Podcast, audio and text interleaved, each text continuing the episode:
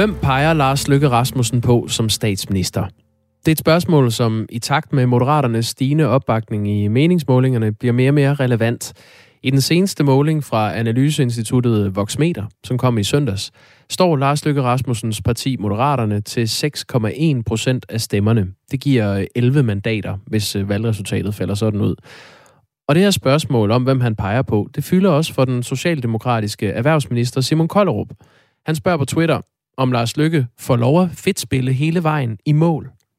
Godmorgen, Simon Kollerup. Ja, godmorgen. Socialdemokratisk erhvervsminister. Hvad mener du med, at Lars Løkke Rasmussen fedt spiller? Jeg mener, at han øh, burde fortælle, hvem han egentlig peger på som statsminister i vores øh, land. Jeg synes, øh, jeg synes, en mand, der har den erfaring, som Lars Løkke har, ved udmærket godt, hvem han har tænkt sig at pege på som, som statsminister. Og øh, det synes jeg bare, han skulle fortælle danskerne. Men jeg tror, han er bange for at gøre det, fordi jeg tror, han øh, kommer til at skuffe rigtig mange, der tror, at de kan få øh, både på rød og blå side, hvis man, øh, hvis man stemmer på ham. Og virkeligheden er jo bare, at det kan man ikke. Og derfor skylder han et svar til, til danskerne, og det synes jeg altid, han skulle give herinde ved vi når valgdagen. Altså, det kan jo også være, at han ikke ved det endnu. Han ikke har besluttet sig endnu. Det tror jeg simpelthen ikke på. Ikke en mand, der har været så mange år i politik. Lars Løkke, han er en, han er en dreven politisk spiller, og lige nu der spiller han et uh, spil med os, uh, ligesom han plejer at gøre, og derfor uh, er jeg ikke et sekund i tvivl om, han ved udmærket godt, hvem han gerne vil have som, som statsminister. Jeg vil næsten også sige, at uh, det vil være, uh, det vil jo næsten være, at man ikke skulle stemme på ham, hvis ikke han vidste det. Uh, han er den eneste partileder, der ikke har sagt, øh, i hvilken retning han hælder, når det kommer til en statsminister. Og, og lige nu der der er Danmark, øh, det er jo sammenlignet med, med et skib på, på oprørt hav. Øh, der er rigtig mange danskere, der er bekymrede. Priserne de stiger. Folk er i risiko for at miste deres job. Der er krig i Europa. Vi har brug for, at der er en kaptajn op på broen, der kan styre det her skib øh, og har en sikker hånd øh, på rettet. Og der jeg synes jeg bare, at det er påfaldende, at Lars Løkke åbenbart er mere optaget af, hvor turen skal gå hen, i stedet for, at vi har en kaptajn på broen. For jeg kan godt fortælle ham, hvor Nej, han er, han er mere, undskyld, jeg afbryder dig, Simon Koldum, han er, han er jo mere, øh, han er jo mere optaget af at pege på noget, end han er at pege på nogen. Så han vil netop finde nogle løsninger, og derfra vil han tage beslutning om, hvem skal så være kaptajn på skibet. Ja, men det er jo sådan noget politikerfloskler, han, øh, han spiser os af med lige nu, og det er derfor, jeg siger, at han tit spiller. Det handler om lige nu, at vi er i, i øh, for oprørt hav, og der skal turen simpelthen bare gå sikkert i havn. Vi er i krise. Øh, der er stigende priser. Der er krig i Europa. Og der er brug for, at vi får øh, sejlet vores økonomi, vores øh, arbejdsmarked sikkert øh, et sted hen, hvor vi kan begynde at bygge øh, væksten og vores velfærdssamfund stærkt op igen. Og der er altså brug for en kaptajn på den bro, og det er det, der, det er, det, der er så påfaldende, at Lars Lykke slipper afsted med det fedtspilleri. Der er ikke rigtig nogen, der afkræver ham svaret på det, og det synes jeg, tiden er kommet til nu. Altså, politik er jo fedtspilleri, hvis vi nu skal være helt ærlige, Simon Koldrup, og det kan jeg forstå, at du gerne vil være. Øh, der er en, en, der skriver her på sms'en, Koldrup siger, at Lykke godt ved, at man ikke kan få både rød og blå. Er det ikke præcis det, Socialdemokratiet selv lægger op til? Ja, vi ser meget tydeligt, at Mette Frederiksen er den stærkeste kaptajn på broen, der Danmark har brug for lige nu. Så, så vi fedtspiller jo ikke. Jamen, altså, I, I går meget... til valg på en regering hen over midten med to partier, der ikke vil sidde i regering mere. Ja, vi har sagt, at, at nu, nu snakker vi om i dag, hvem er det, der skal være kaptajn på broen. Vi synes så ubetinget, at Mette Frederiksen vil være den bedste til at lede Danmark igennem den krise, vi er i, ligesom hun har ledt os igennem coronakrisen. Så vil vi gerne snakke om, man kan bygge en regering op øh, derpå, hvor der kan være partier øh, både fra blå side og fra rød side, men det ændrer ikke på, at vi helt klart stiller med en kaptajn, og det er Lars Lykke jo faktisk ved at være den eneste, der ikke gør. Så du mener, at man øh, som politiker, ansvarlig politiker i det her land, skal melde ud, hvis man har en øh, plan for nogle løsninger? Ja, jeg savner, at Lars Løkke melder ud, hvem han peger på som statsminister, fordi manden ved det godt. Og lige om lidt skal han jo fortælle det til dronningen, så kan han vel også fortælle det til os andre. Men jeg spørger dig, fordi din egen formand, Mette Frederiksen, jo vil give lønstigninger til nogle offentlige ansatte, men hun har ikke sagt, hvem der skal have det. Og I, I melder ud, at I har principperne klar, men I kommer først til at præsentere den plan, når vi kommer tættere på valget. Øhm, så hvem, hvem skal have mere i løn? Jamen, vi kommer til at præsentere øh, de principper for, hvordan man får, får løftet lønningerne for dem, vi har brug for i den offentlige sektor, inden vi kommer til valgdatoen. Og undskyld, jeg siger det, men det er jo det samme, jeg beder Lars Lykke om. Inden vi kommer til valgdatoen, stop fedtspilleriet og pege på den statsminister, du synes, der er den øh, bedste til at lede Danmark igennem de usikre tider den krise, vi er i lige nu. Jeg er ikke i tvivl om, hvad, hvem der er den bedste, og jeg håber også, Lars Løkke peger øh, på Mette Frederiksen, men jeg har ikke hørt ham sige det endnu, og det er derfor, jeg synes lidt, at både journalister og andre, der arbejder med det her, må gøre op med sig selv, ligesom jeg i hvert fald har gjort, om vi vil, øh, om vi vil leve med det fedtspilleri fra Lars Lykkes side, eller om vi vil have et svar. Og jeg mener, at vi har krav på et svar. Nu ved vi jo ikke, om Lars Lykke faktisk kommer til at melde noget mere konkret ud inden valget. Altså det kan vi jo ikke, det ved kun manden Nej, selv, det forestiller mig. Ja. Øh, men er det ikke også fedtspiller, I ikke vil sige, hvem der skal have mere i løn? Altså vi havde øh, politiforbundet med her tidligere på morgenen. De var øh, godt øh, gale i skralden over, at der ikke kommer en melding om, hvem det er. Det er da også noget fedtspilleri. Vi har stillet øh, danskerne i udsigt, at vi kommer til at fremlægge øh, de principper, øh, som det skal bygge på, når vi skal finde ud af, hvordan vi får lønspørgsmålet i den offentlige sektor håndteret. Så, så vi kommer til at lægge det frem, og det kan danskerne jo så forholde sig til, inden man kommer til, til valgdatoen. Men det er klart, det arbejde, det skal jo gøres endeligt færdigt, så det kan lægges frem. Så det er ikke færdigt øh, endnu? Jamen, det, det bliver præsenteret, når det er klart til at blive præsenteret, så der sidder folk og arbejder på det lige nu. Mm. Men Lars Løkke er færdig med at gå op med sig selv, hvem han have, vil have som statsminister. Det kan, det kan du ikke vide, bare... Simon Koldov. Jo, du ikke vide. Jo, man, han har været i politik i, i, jeg ved ikke, 30 år, eller hvad han har. Det, det og netop derfor ved han jo, det er klogt ikke at øh, pege på nogen endnu. Ja, det er et spil. Han kører et spil, og derfor, øh, og det er ikke bare et almindeligt spil, det, det er et fedt spil, og det er det, jeg synes er Øh, det, det synes jeg ikke, vi skal leve med. Jeg synes, danskerne øh, er et nysgerrigt folkefærd, og vi har krav på at, at få at vide, hvad er det egentlig, man får med Lars Løkke. Det kan jo lige nu køber man jo katten i sækken med Lars Løkke Rasmussen, og det synes jeg faktisk ikke, danskerne har fortjent. Har du aldrig fedt spillet i politik? Ikke i forhold til, hvem jeg vil pege på som statsminister i hvert fald. Nej, men du har da fedt spillet i andre henseender, har du ikke det? Jamen altså, hvis man sidder i en øh, konkret forhandling, lægger man ikke altid en kort på bordet, men, men prøv at høre, det her det handler om, at vi er et land, der er i krise lige nu. Europa er i krise. Vi har brug for en ledelse. Vi har brug for en kaptajn på broen. Og Lars Løkke nægter øh, og får lov til at nægte, øh, hvem der skal være kaptajn på broen. Det synes jeg bare er, det er ret vildt i den tid, vi er i. Og, og der er vi i hvert fald øh, helt klar på, at Mette Frederiksen er den bedste kaptajn, Danmark kan have på broen lige nu. Du får lige et par sms'er fra nogle lyttere, Simon Koldrup, ja. der lytter med på det ja. interview. René skriver, jeg synes Lykke tænker klogt. Måske kunne tanke være Mette Frederiksen som statsminister og Lykke som udenrigsminister. De holder da mulighederne åbne. Så skriver Lars fra Skive, genial træk fra Lars Løkke Rasmussen. Kan virkelig godt lide, at der er en politiker, der forsøger at holde alle partier i gang. Alle døre er åbne, og vi skal forsøge at gøre det så bredt som muligt. Rigtig god dag fra Lars fra Skive, som altså ikke sådan går og venter på, at Lars Løkke han melder noget ud. Det, det er jo bare en, en politisk øh, strategi, ligesom alt muligt andet i politik. Er det ikke fair nok? Det er helt rigtigt, at det er en uh, strategi. Det er en uh, benhård og, og helt kold kalkuleret strategi fra, fra Lars Lykkes side ikke at vil melde ud, fordi så tror alle jo, at de kan få både rød eller blå statsminister på en og samme gang. Og det, ja, det er, der, jamen, det er også for smart.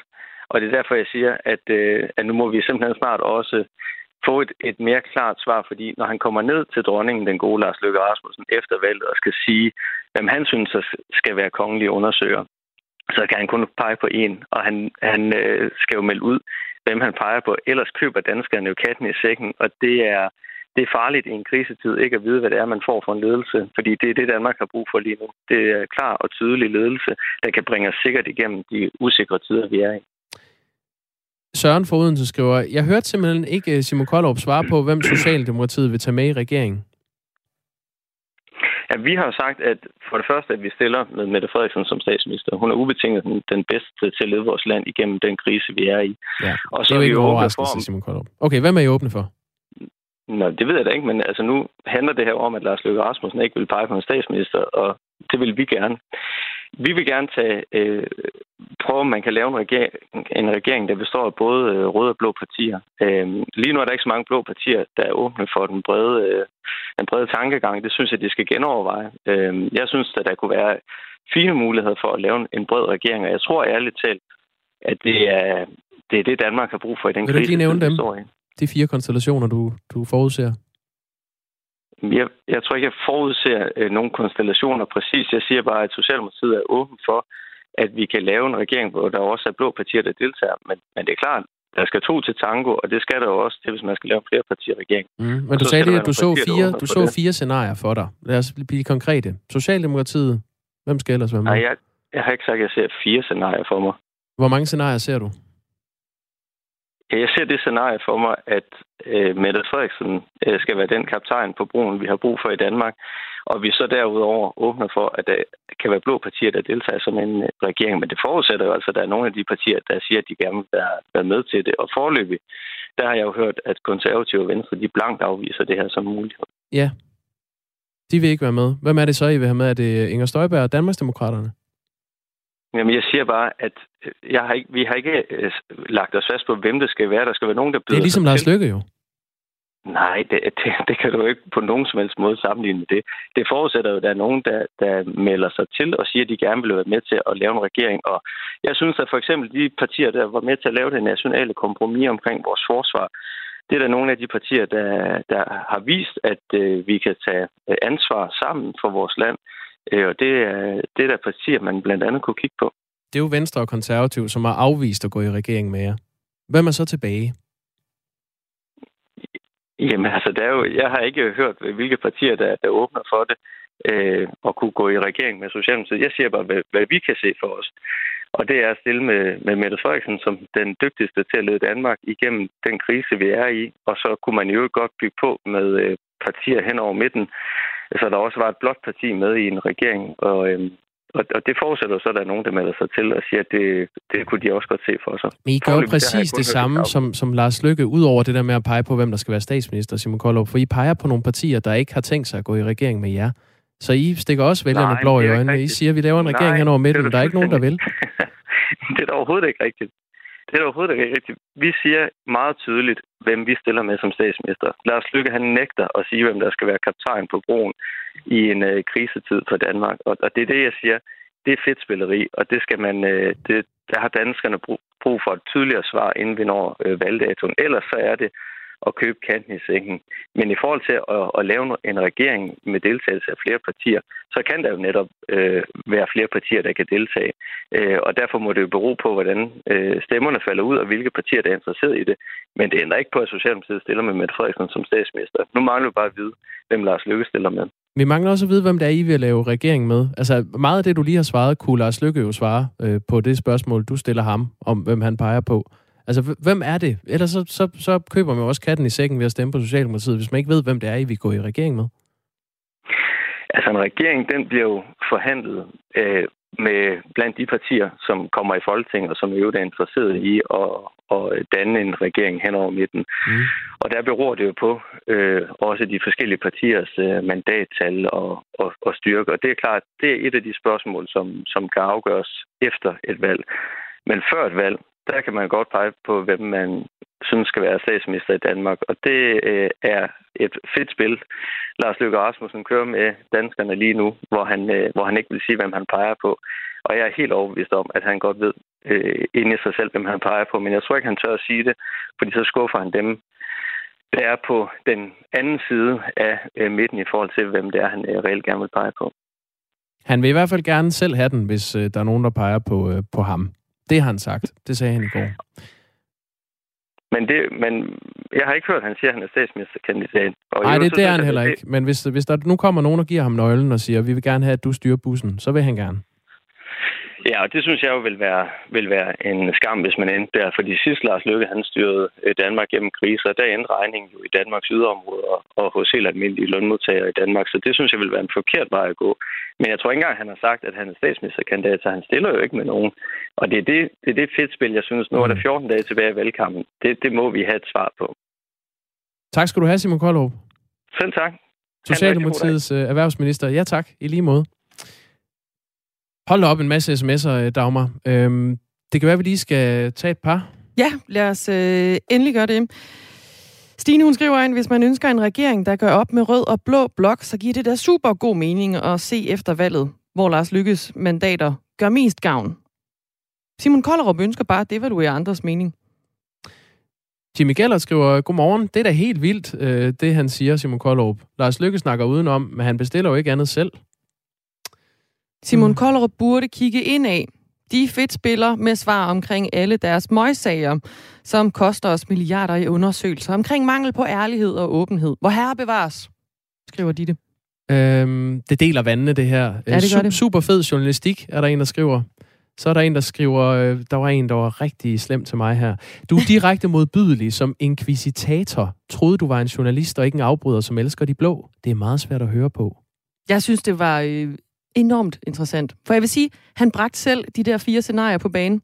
Det vil han så ikke rigtig vedstå sig bagefter. Mm. Mm. Så bliver man jo nødt til at spørge, hvad er de fire scenarier, de ser ind i Socialdemokratiet?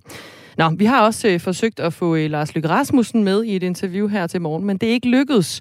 En øh, kandidat for Moderaterne, Jakob Engel Schmidt, siger til os, øh, at Moderaterne fører en valgkamp, hvor de fokuserer på politik og ikke på at kalde andre for øgenavne. Det er et princip, som Simon Koldrup burde overveje at adoptere. Steve skriver, han har ret i, at Lykke fedt spiller, men sagde med det ikke for bare et år siden, at de ville gå til valg på en rød etpartis regering. Nu siger de det modsatte, uden at pege på, hvem de vil dele regering med. Valgkampen er i øh, fuld gang. Tak for alle jeres sms'er.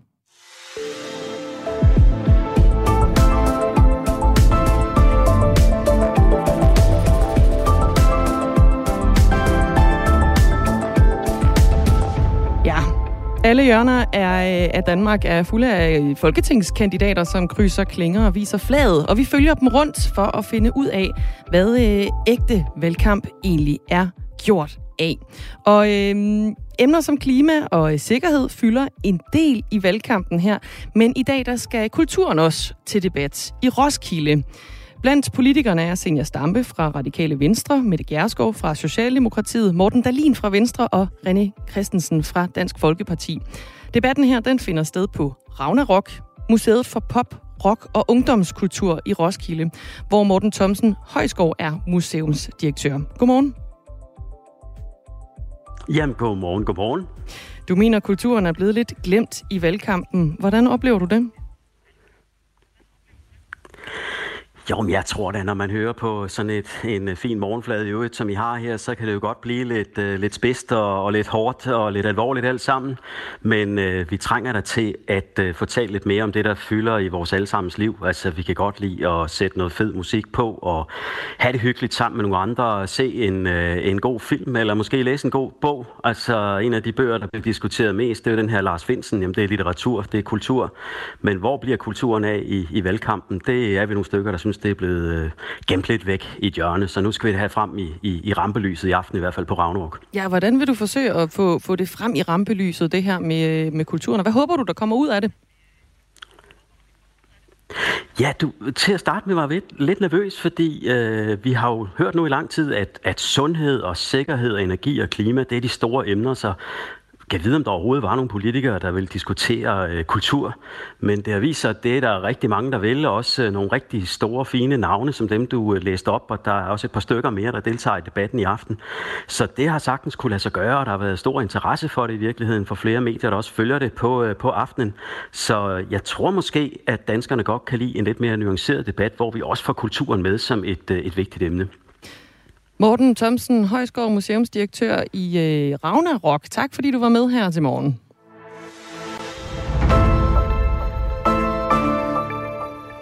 Færre og færre ældre stemmer til folketingsvalget, men det skal der sættes en øh, stopper for nu. Derfor har ældreorganisationen Faglige Seniorer øh, inviteret til valgmøde for seniorer, hvor politikerne kan komme og diskutere politik, som er relevant for de ældre, øh, der måske har stemt så mange gange, at de er ved at være lidt trætte af det. Til valgmødet deltager før interviewet erhvervsminister Simon Kollerup og folketingskandidat for det konservative Folkeparti Jakob Axel Nielsen. Godmorgen, Per Bæk. Godmorgen. Du er formand for Faglige Seniorer i Maja Fjord, som står bag det ja. her arrangement. Det ligger i Hobro. Det er det. Ja. Hvor, hvorfor, det er, er det, hvorfor er det vigtigt at sætte fokus på områder, der specifikt vedrører de ældre herop til valget? Jamen, vi, vi, vi, vi synes jo, at det er vigtigt, at ældre politikken, den, den kommer lidt højere op på dagsordenen. Hvorfor? Fordi, jo, for det viser sig jo, at øh, ved, ved, ved de seneste folketingsvalg, der, der er der færre og færre ældre, der, der, der stemmer. Så derfor synes vi, det er vigtigt, at øh, ældrepolitikken den kommer lidt højere op på dagsordenen. Jeg ved, at I øh, blandt andet vil sætte fokus på øh, ældreboliger på det her valgmøde i dag. Ja. Hvorfor det? Det er fordi, at øh, der mangler tit sådan nogle boliger øh, for ældre, inden, inden man kommer på, på hjem. Altså sådan en overgangsperiode fra måske man selv har et hus, til man måske senere skal på et hjem. Hvad håber I at få ud af det? Jamen, vi håber da, at, øh, at øh, ældrepolitikken den kommer lidt højere op på dagsordenen. Det er simpelthen det, det drejer sig om. Og at der derfor er flere ældre, der vil stemme?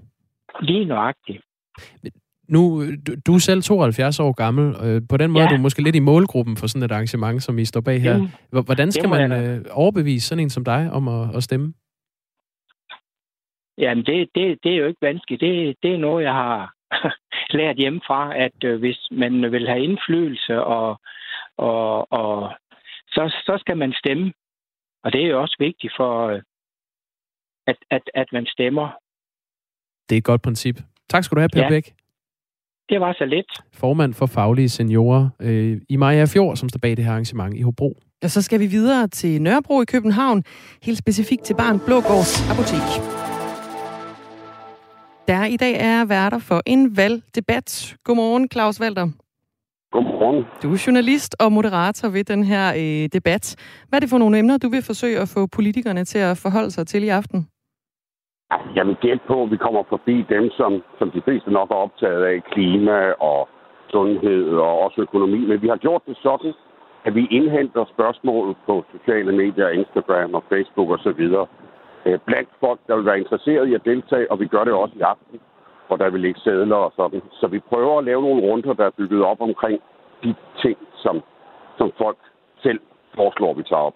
Er der kommet nogle forslag indtil videre? Der er angiveligt kommet nogle stykker. Det er ikke mig, der indhenter den. Det er der folk, der er bedre til end jeg. Men her i eftermiddag øh, kigger vi på den. Men jeg har hørt, at det allerede vælter i. Så øh, det bliver nærmere et spørgsmål om at begrænse det. Det er derfor, vi også gør det på den måde, så vi kan, kan få, det, få det meste med, og så håbe på, at der måske kommer nogle ting op, som vi ikke selv havde fundet på. Hvordan forbereder du dig til moderator, øh, som moderator til sådan en, en debat her, hvor du går ind i det uden sådan set at vide, hvad for nogle emner, der skal på øh, bordet? Ja, det, det, det er heller ikke rigtig sjovt, og det er jo nogle stærke folk, der kommer i aften. Altså, så, ja, hvem, så, hvem øh, kommer egentlig? Der kommer Ida Augen, der kommer Ole Birk Olsen, der kommer Rosa Lund, og der kommer Samira Navarre. Mm. Så det er øh, nogle lokale folk, som også øh, har noget, eller lokale københavner, som har noget, noget gennemslag. Ikke? Men jeg gør det, at jeg ligesom kigger på, hvad er deres hovedemner, hvad er det for nogle ting, de er interesseret i, hvad brænder de for. Og det er også sådan, vi starter det hele med, at de lige får lov til hver især at præsentere det, de brænder for. Det de synes burde være det vigtigste i valgkampen i virkeligheden. Og det kan måske også give nogle ekstra spørgsmål fra, øh, fra, fra deltagerne. Ja, og, og, og hvordan tror du, at de politiske emner på Nørrebro, de kan adskille sig fra dem, man måske har i Hobro?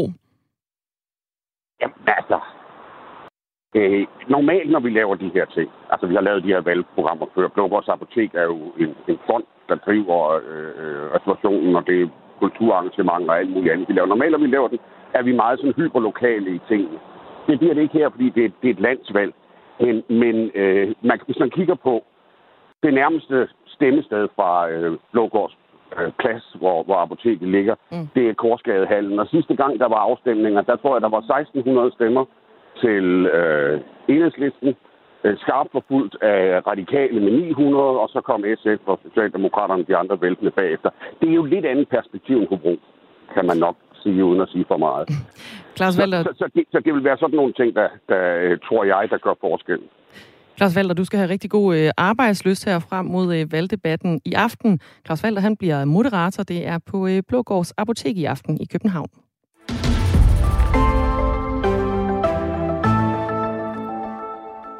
Det har fyldt en del siden klokken 8 her i Radio 4 morgen, øh, hvem Lars Lykke vil pege på som øh, statsminister. Men ja. Øh, nu kan vi da lige vende blikket mod, hvem vil pege på Lars Lykke. Det vil Inger Støjberg ikke. Øhm, Danmarksdemokraterne kommer ikke til at lægge mandater til, at Lars Løkke Rasmussen kan blive statsminister, hvis mandaterne skulle falde ud på den måde, at den tidligere statsminister kan gribe ud efter sit tidligere job. Inger Støjberg sagde i går til Ritzau, nyhedsbureauet, i og med, at han også ønsker at holde os uden for indflydelse, så giver det lidt sig selv. Han ønsker ikke, at vi er del af noget som helst. Det vil jo svare til, at jeg begyndte at fri til en mand, der ikke vil have mig. Det ser jeg simpelthen ikke noget formål i. Så den er i hvert fald manet til jorden. Øh, Danmarksdemokraterne peger ikke på Lars Løkke. Og det gør DF vist heller ikke, vel? Kan det ikke passe? Uh, det, uh. det ved jeg ikke. Jeg går lige i gang med at google lidt, mens vi har nogle nyheder med Thomas Sand. Du har fire minutter. På billeder fra den svenske avis Expressen kan man se, at en af Nord Stream-ledningerne er revet næsten helt over, og at havbunden omkring røret bærer præg af at have slået revner. Havbunden omkring røret bærer desuden undskyld, mindst 50 meter af gasledningen ser ud til at mangle efter eksplosionen.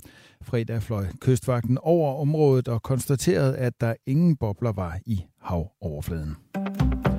De konservative spiller nu ud med 17 forslag på retsområdet, der blandt andet sigter efter at slå hårdt ned på bander. I udspillet, der har fået navnet Lov og Orden ved partiets stramme knivloven, forsøger at opløse flere bander, som det er sket med Loyal to Familia, og så skal straffen for vold og voldtægt hæves med minimum 50 procent. Er man tidligere dømt for vold eller voldtægt, skal straffen være dobbelt så høj, som nu hedder det i udspillet. Straffen for kriminalitet skal være høj og konsekvent. Kriminelle skal føle, at deres handlinger har en klar og mærkbar konsekvens. Samtidig er det et mål i sig selv, at personer, der har begået grove forbrydelser, sidder bag lås og slår og dermed er afholdt fra at begå ny kriminalitet.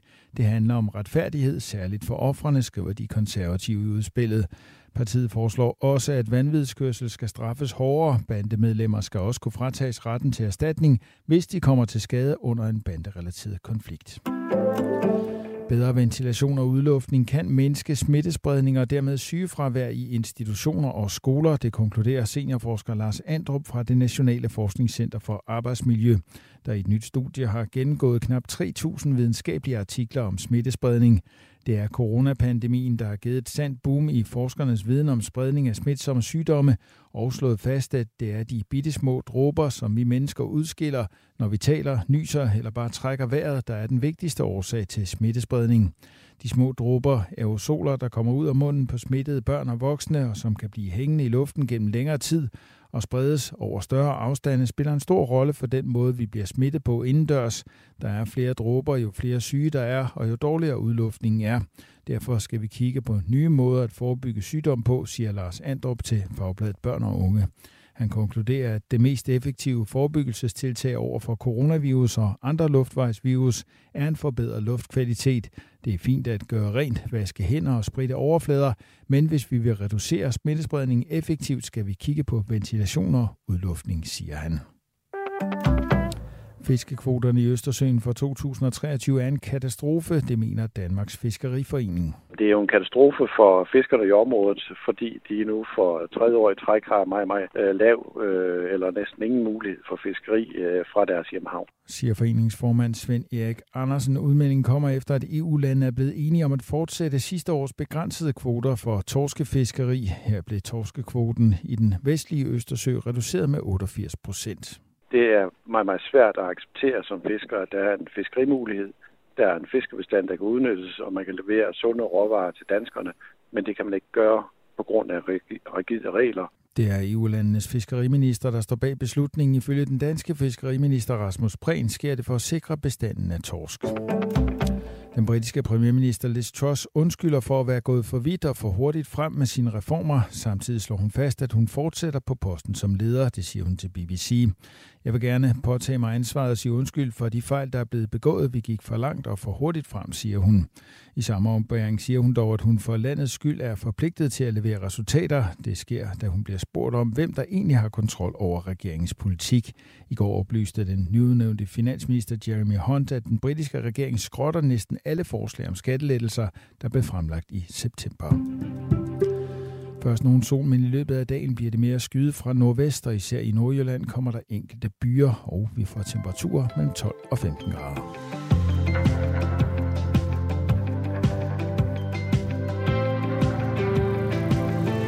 Hvem peger Dansk Folkeparti på som statsminister? De peger i hvert fald ikke på Lars Lykke. Det er stensikkert.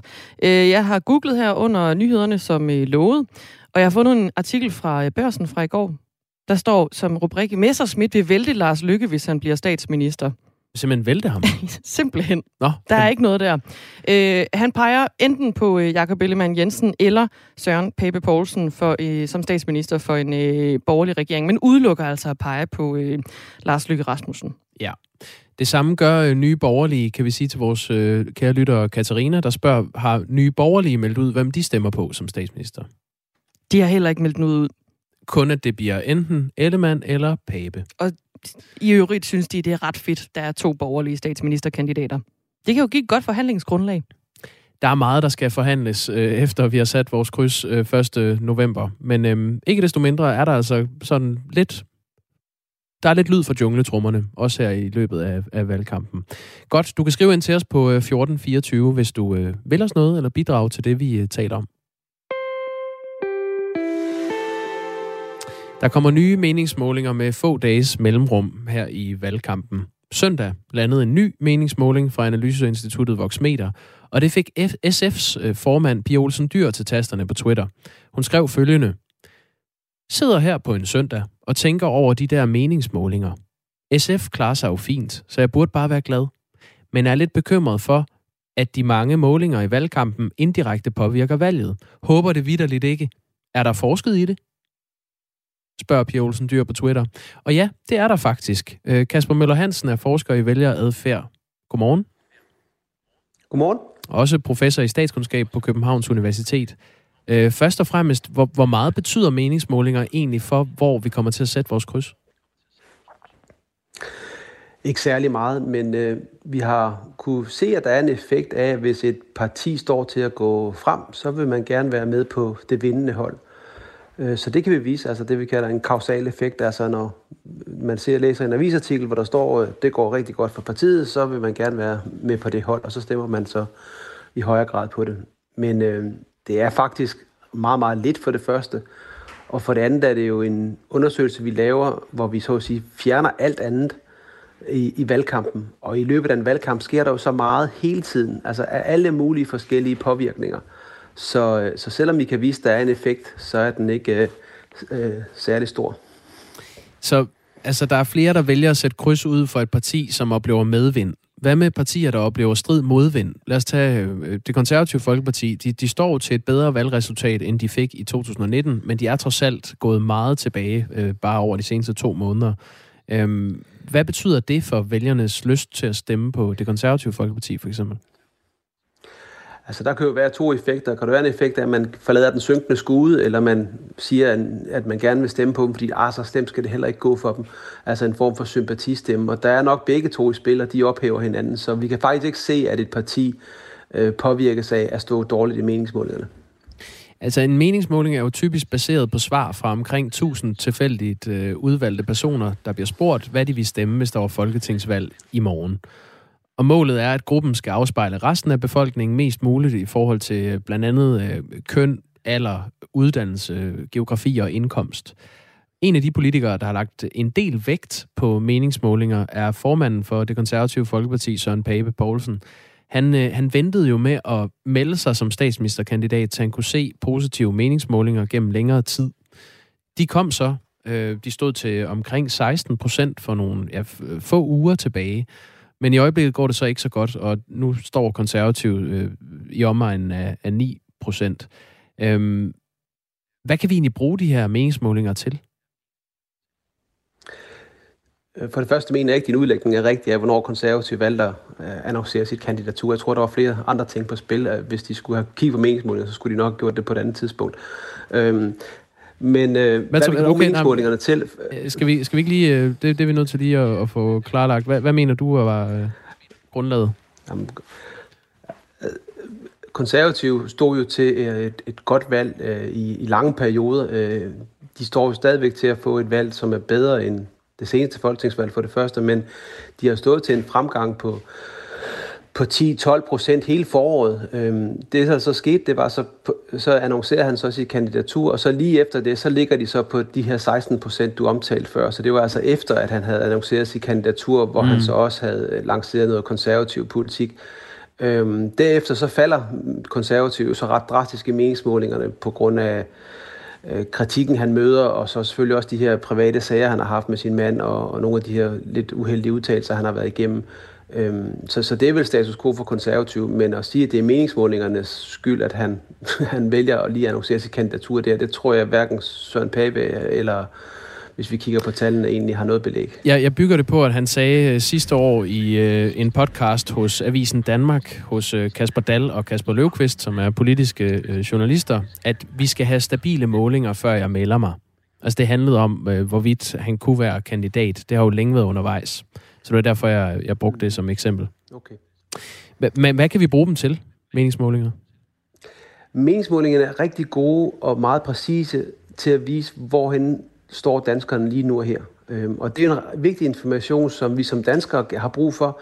Det er selvfølgelig også noget, partierne kigger på.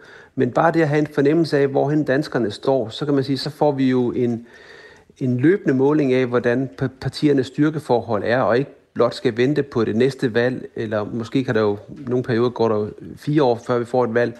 Øhm, så vi får altså en, en, en temperaturmåling på øh, styrkeforholdet mellem partierne, og hvorhen danskerne står. Så den måde tror jeg egentlig, det er et, et meget vigtigt redskab til øh, og hele tiden at signalere, hvor er det danskerne gerne vil have vores samfund hen. Kunne man øh, bedre helt undvære meningsmålinger? Nej, det, det tror jeg ikke, man kunne, fordi man for det første, så, så kan man jo sige, det vil være ret umuligt at forbyde at lave dem, fordi det er simpelthen, hvis jeg går en tur og vælger at spørge, hvad mener du om politik, og hvad vil du stemme, og så samler jeg det i en, i en tabel. Øh, det kan være ret svært. Man kan forbyde offentliggørelsen af dem, som man har gjort i, i nogle andre lande. Det, der så sker, det er så, at partierne fortsætter med at lave dem, så de har altså en, en viden om, hvorhen er danskernes dagsorden lige nu og her, mens at offentligheden ikke ved det. Så bliver de offentliggjort i landene omkring de her forbudslande. Øh, øh, sådan så at man lige pludselig vil se, at, at meningsmålene, som ikke må offentliggøres i Danmark, de offentliggøres i Sverige om danske forhold. Det virker også underligt. Så, så forbud er bestemt heller ikke øh, nogen vej at gå, øh, netop fordi det vil simpelthen øh, fjerne noget, noget information for offentligheden. Øh, så igen, hvis man skulle på, øh, forbyde dem eller øh, øh, mindske muligheden for at offentliggøre dem på baggrund af, at tingene påvirker, så er der godt nok mange ting, vi skal forbyde. For eksempel god journalistik skal man også forbyde, fordi at, øh, det påvirker jo også, og vi kan heller ikke have, have stærke billeder fra naturkatastrofer, fordi det påvirker jo også. Altså, information påvirker, og der er, en, øh, der er meningsmålinger en blandt mange. Øhm, så er det jo redaktionelt øh, på medierne øh, ansvar at, at vurdere, hvor meget de vil bruge dem, eller hvor lidt de vil bruge dem. Men at begynde at lave forbud, øh, synes jeg mildt sagt er en, er en helt forkert vej at gå her. Tak skal du have, Kasper Møller Hansen det var slet. Altså professor i statskundskab på Københavns Universitet og forsker i vælgeradfærd. Klokken er 18 minutter i 9. Overskud på Radio 4 med Sofie Østergaard hjælper dig med at få mest muligt ud af dine penge. Så er det her tidspunkt måske også lige præcis her, hvor vi så lige skal gå igennem vores forsikringer, vores lån. Kom i gang med at investere i aktier eller få gode råd til, hvordan du lægger dine lån om. Altså prøv lige at gøre det, og så prøv lige at se, hvor mange penge man rent faktisk skal spare. Find Overskud som podcast i vores app og lyt med tirsdag kl. 13. Radio 4 taler med Danmark. Undskyld er sjældent et ord, man hører fra en politikers mund. Det er sandt. Men det kommer så alligevel en gang imellem jo. Senest så er det øh, den britiske premierminister Liz Truss, som øh, i går undskyldte for at have gået for vidt og for hurtigt frem med sine reformer. Det her det er altså en undskyldning, der lander, siden hun blev øh, indsat som premierminister. Det var i september.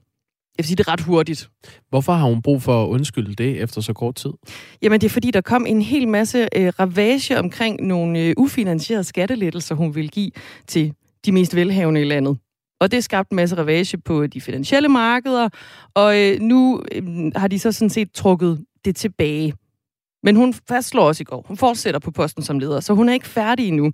Og det er sådan set en væsentlig, øh, væsentlig pointe. Men hun siger lige det her til BBC, skal vi lige have med. Mm. Jeg vil gerne påtage mig ansvaret og sige undskyld for de fejl, der er blevet begået. Vi gik for langt og for hurtigt frem, siger hun. Ja. Jeg lægger mærke til, at hun øh, siger fejl, der er blevet begået. Ja. At hun ikke siger fejl, jeg har lavet. Ja, det er selvfølgelig rigtigt. Der er lige en armslængde. Det, øh, det, har vi jo også hørt øh, vores statsminister sige, når de mm. blå partier har, øh, har trykprøvet hende i Folketingssalen. Der er blevet begået fejl. Ja. Har du begået fejl? Der er blevet begået fejl. Armslængde. Har du lavet nogen fejl? Der er, begået der er fejl. desværre blevet begået fejl. Ja. Hun er i et øh, massivt stormvejr, Liz Truss, selvom mm. hun er øh, ny på posten. Øhm, der er allerede nogen i det konservative bagland medier, som beretter om, at 100 konservative egentlig øh, faktisk øh, forsøger at vælte hende allerede nu. Øhm, og spørgsmålet om, hvor længe hun kan blive på posten, det er der også noget, øh, et medie er dykket ned i. Jeg har øh, fundet her et, øh, lille live feed frem på nettet, fordi Daily Star stiller spørgsmålet, kommer Liz Truss til at overleve et salathoved på posten? Okay, prøv lige at Daily Star, det er ja. et britisk medie. Yes. Til den tabloide side. Ja. Og de spørger hvad? De spørger, om øh, hun kan øh, udleve et salathoved. okay. Jeg kan lige prøve at se, der er noget lyd på det her. Nu skal vi se, om vi kan få det til at virke. Ja, måske er der lyd på. Nej, det er der ikke. Jeg gik ind på det her tidligere på morgen, hvor der var sådan noget, øh, de havde puttet salathovedet med en lille dyne, så det lå og sov. Det var jo midt om natten. Øhm, nu er salathovedet stået op. Jeg kan se, at klokken er kvart i otte i Storbritannien lige nu. Ja, det er en Men øh, grunden til, at øh, de stiller det her spørgsmål, det er fordi, at der er nogen øh, der spår, at hun ikke kommer til at holde lige så lang tid som et salathoved på en hylde, og øh, sådan et har normalt 10 dage. Okay, så det kan man simpelthen følge live, den visne forrådnelsesproces, ja, der er der. de har givet øh, salathovedet en øh, paryk på, sat nogle øjne på, øh, og så sådan en, en, en glad mund, og så det der, øh, du kender godt Mr. Potato Head ja. fra øh, Toy Story, ikke? Så den har også fået et par arme Den har også ben. fået et par arme og et par ben. Jeg kan lige, jeg prøver lige at, at til skærmen herover, så du lige kan se med på live feed. Åh oh ja, der er den jo. Ja. Og så er der simpelthen en counter, der står og tæller. Ja. Vi er på dag 5 nu. Liz Truss har fem dage tilbage til at overleve et øh, salathoved. Det er spændende. Det er, det er lidt spændende. Det er jo en interessant øh, nedtælling i hvert fald, de har gang i. Øh, vi skal nok holde øje med, om hun øh, overlever det her salathoved, som Daily Star altså livestreamer fra, og det er 24 timer i døgnet. Det er journalistik. Godt. Klokken er 13 minutter i 9. Vi skal øh, blive lidt ved det øh, britiske, fordi den britiske finansmand og bagmanden i udbyttesagen, Sean J. Shah, kan måske alligevel blive øh, udleveret til Danmark. Domstolen i øh, Dubai, hvor Sean J. Shah bor, afviste ellers for en måned siden at udlevere ham til retsforfølgelse i Danmark fordi Danmark ikke havde sendt de rigtige dokumenter til anklageren i sagen. Men de dokumenter, de er nu sendt afsted, og derfor så kan retssagen gå om. John Hansen, godmorgen. Godmorgen. Graver journalist på Politiken. Du har fulgt den her øh, udbyttesag i mange år. Hvorfor skal retssagen gå om nu? Ja, det skal den, fordi at øh, afslaget der for en måned siden, det blev anket til øh, den højeste domstol i, øh, i Dubai, og, og, og øh, i mellemtiden, før ankesagen kom for i går, så havde øh, Rigsadvokaten fra Danmark, han havde så sendt, øh, håbede han, øh, de dokumenter, som manglede, øh, da sagen blev afvist der for en måned siden. Ikke? Øh, over 600 sider øh, var, var, var fået til, det man havde sendt ned til sagen, til, til sagen i Dubai, og, og, og derfor så besluttede den her højesteret, at sende sagen tilbage til den domstol, der har afvist den, og der skal den så begynde forfra. Og nu øh, håber man så, at det rigtige papir er der. Var det reelt set en fejl fra dansk side, at de rigtige dokumenter de ikke var tilgængelige, da sagen første gang kørte? Jamen, det, det har vi aldrig rigtig fået klarhed over, fordi det virker meget underligt, fordi at der var et samarbejde mellem anklagemyndigheden i Dubai og, og Danmark og ambassaden dernede og så videre, så, så man følte sig helt sikker på, at alt var gået efter bogen. Og så kommer der så en dommer og siger, at, at det skulle have været noget helt andet, man havde sendt ned. Øh, så, så hvor fejlen ligger, det, det er svært at sige. Øh, men i hvert fald så begynder den forfra nu med, med, med nye dommer, så det er, ikke, det er ikke dem, der afviste den i første omgang. Nu, nu, nu begynder man helt forfra med nye dommer. Frisk start. Ja. Retssagen mod Jean. Shah foregår i øh, to spor. Der er et øh, strafferetsligt og et civilretsligt. I september der blev Jean. Shah dømt i det civilretslige spor til at tilbagebetale den danske stat 8 milliarder kroner øh, på grund af udbytteskandalen. Få dage øh, før den afgørelse, der afviste domstolen i Dubai så at udlevere Shah til Danmark i det strafferetslige spor. Og det er den dom, der nu skal gå om. Øh, den nye retssag, har den nogen som helst indflydelse på, om den danske stat får nogle af pengene tilbage fra udbyttesagen? Altså, den nye, der tænker du på, når, når udleveringssagen skal gå om, eller tænker du på, det, på den private, øh, den civilretlige sag med erstatningen? Jeg tænker, den her øh, nye sag, altså det strafferetslige spor.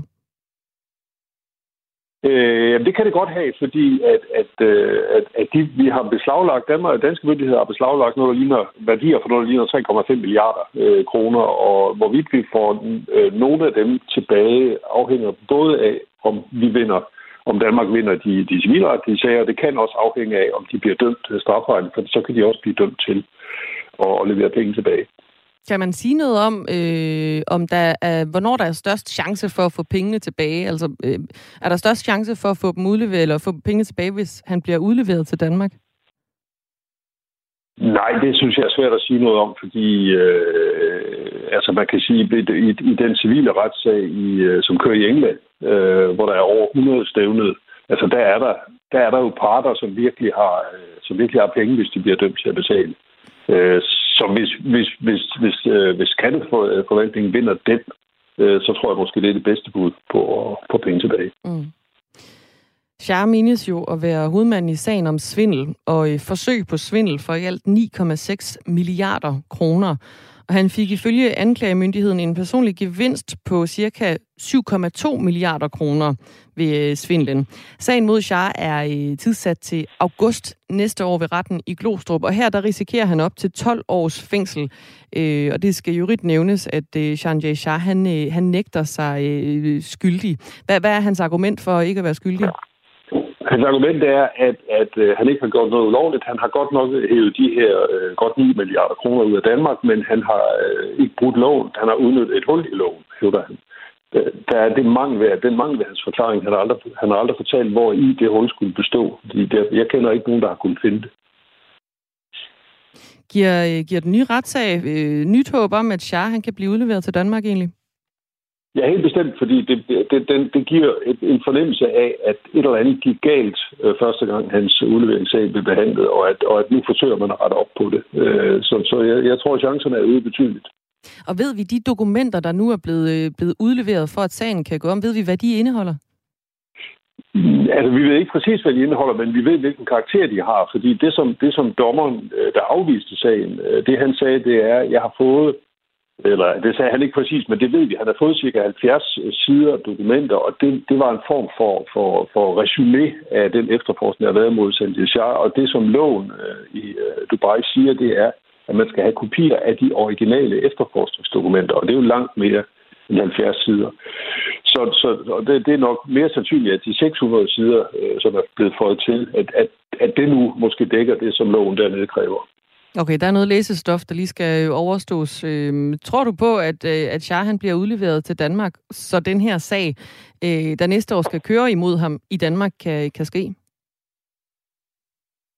Det, det ved jeg simpelthen ikke, hvad jeg skal mene om, fordi at, at retssystemet i Dubai er meget anderledes end det danske, og, og, og hvad for nogle principper det kører efter, er meget svært at gennemskue. Øh, så, så, men, men det virker som om, at sagen er kommet på sporet igen, kan man sige.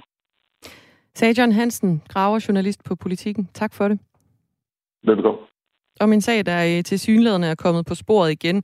Nu er der altså øh, kommet de her øh, dokumenter, som er blevet sendt afsted, så en retssag kan gå om, så man kan vurdere, om Sanjay Shah kan udleveres til Danmark.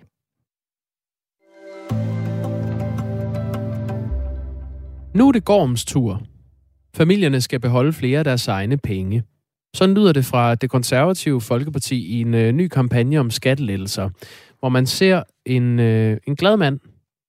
Ja, Sådan en venligt øh, smilende mand. Blå poloskjorte. Blå polo, velfaceret. Kigger ind i kameraet. Ja.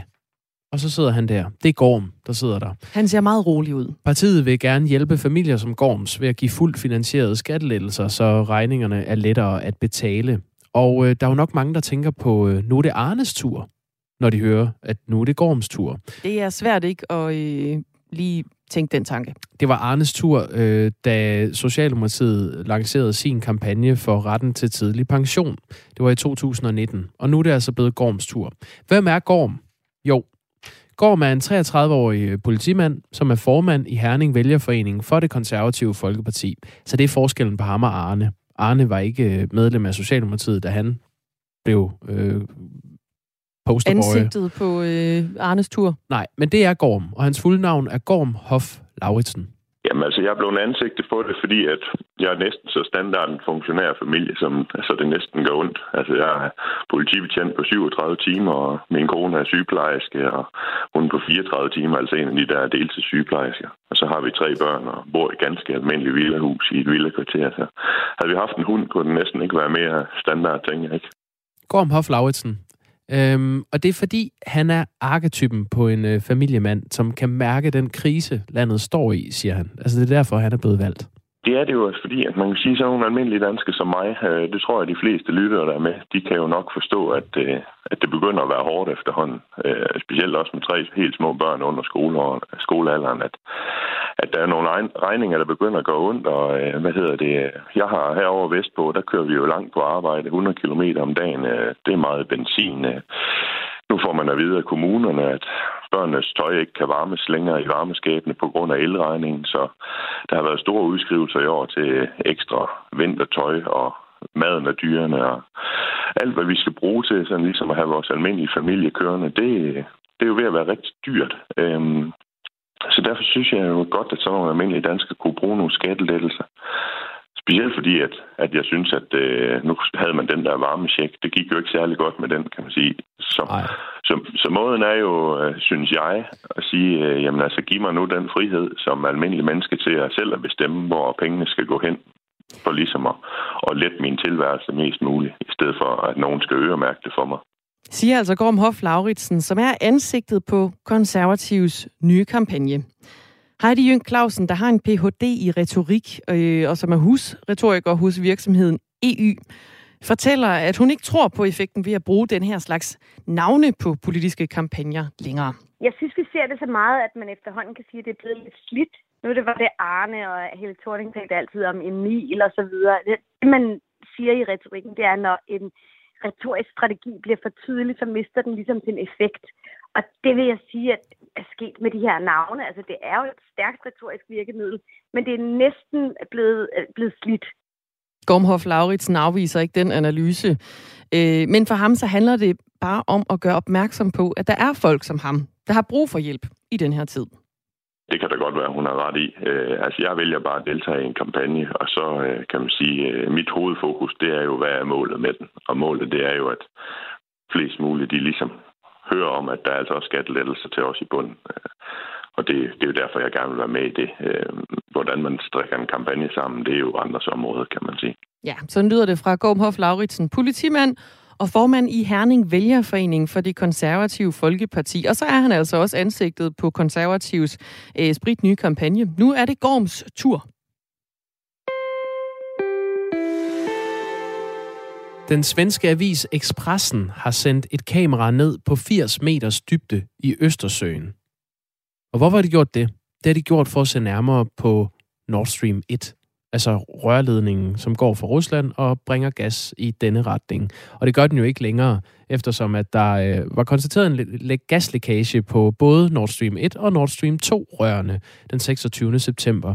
Og siden har man jo øh, spekuleret i, hvem står bag den form for sabotage, som det her det har vist sig at være. Måske kan vi blive lidt klogere nu. Expressen har simpelthen øh, sendt et kamera ned, som viser, at det her ene Nord Stream-rør er blevet revet op, og havbunden omkring røret bærer præg af at have slået øh, revner.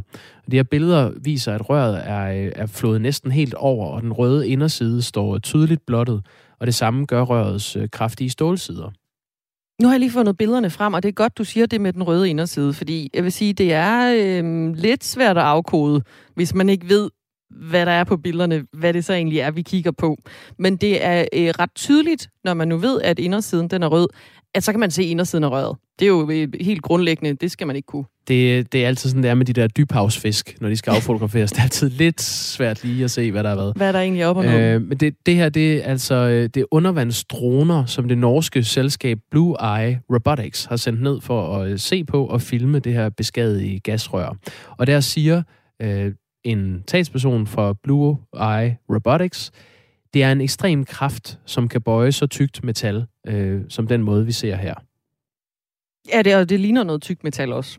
Ja. Jeg ved ikke, hvor mange øh, centimeter det er. Det har jeg ikke lige øh, målestok på, men, men det ser tykt ud. Det er kraftigt, og mm. det, det der, det, det sker ikke, øh, medmindre det er forceret. Ifølge Expressen ser det ud, i øvrigt ud til at mangle næsten 50 meter af det rør, de har fundet. Det siger måske også noget om den kraft, øh, det her rør er blevet sprunget læk med. Ja, som jo var noget, man kunne mærke ret langt væk. Ikke? Der er folk, der har målt øh, rystelser. Ja, det kunne øh, man Ganske langt se. væk fra, øh, fra de her steder, hvor der sidenhen kom gaslækager. Ja. Øhm, så det er altså, du kan hoppe ind på Expressens øh, hjemmeside, Expressen med et øh, X og dobbelt S.se, hvis du har lyst til at se Præcis. billederne af Nord Stream 1. Vi sender dig ud i øh, dagen. Klokken er blevet ni.